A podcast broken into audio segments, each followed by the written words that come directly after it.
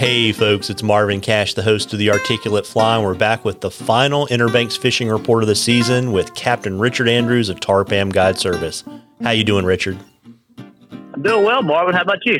Just uh, trying to stay out of trouble and uh, getting back in the groove after Thanksgiving. I hope you had a good one. We had a great one. We uh, fishing was good too, and we're, we're excited uh, about about our upcoming winter.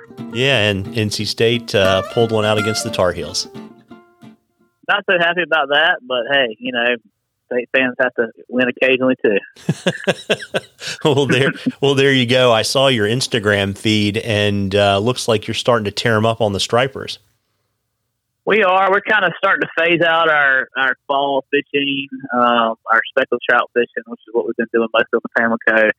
We've been catching a few reds, but not very many lately. Um, and so this will kind of start slowly phase out as we move into our kind of our winter striper season. We started seeing good numbers of stripers, especially up in the Albemarle Sound.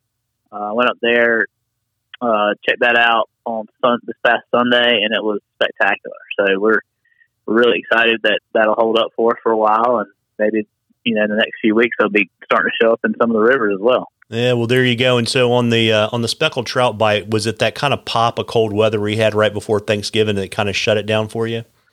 Yeah, I mean the water temperature dropped from the upper 50s down to like the low 50s, which is for speckled trout. That's a big drop. Uh, it changes their behavior a lot. Um, they start to get real slow. Their metabolism slows down.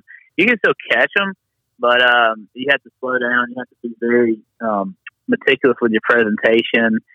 Honestly, it's it's only for people that really enjoy it. It's just not that much fun, exciting. Um, I mean, I I say that and I sell trips to do that, but at the same time, if you like technical slow fishing, it's great, but it's not exciting and fast paced in any way.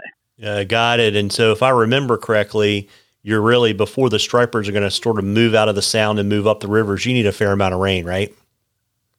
It helps. Uh, they do show in the rivers, you know, the lower ends of the rivers, uh, closer to the sound, uh, without significant rain. But it does help to get those fish in there to have more flow. We don't have a lot of flow at all. We're kind of in a drought, like a lot of people in this area.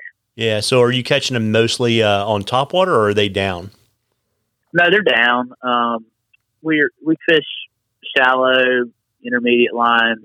Um, streamers, and then we'll fish. When we need to get deeper. We'll fish sinking lines with you know various streamers as well. So, um, gotcha. Yeah, so it's uh, it's it's a late, it's typical late fall over here. Well, there you go. So it probably means game changers, clousers, and deceivers, right? Yeah, I was catching on clousers the other day just fine um, on intermediate line at about four to seven feet of water. Well, there you go. And, uh, you know, folks, this is the last fishing report of the season. And as we mentioned last time, we were going to draw for the winner of the half day charter with Richard. And uh, the winner, I did a little uh, Google random number generator drawing uh, before I called you, Richard. And the winner is Peyton Hale. And uh, Peyton, congratulations. I'll reach out to you by email and put you in touch with Richard. And uh, congratulations. Yeah, congratulations, Peyton. We look forward to having you out. there you go. And should be a great time. And, you know, uh, Richard, I really appreciate you doing these with me. I wish you and your family the best for the holiday season.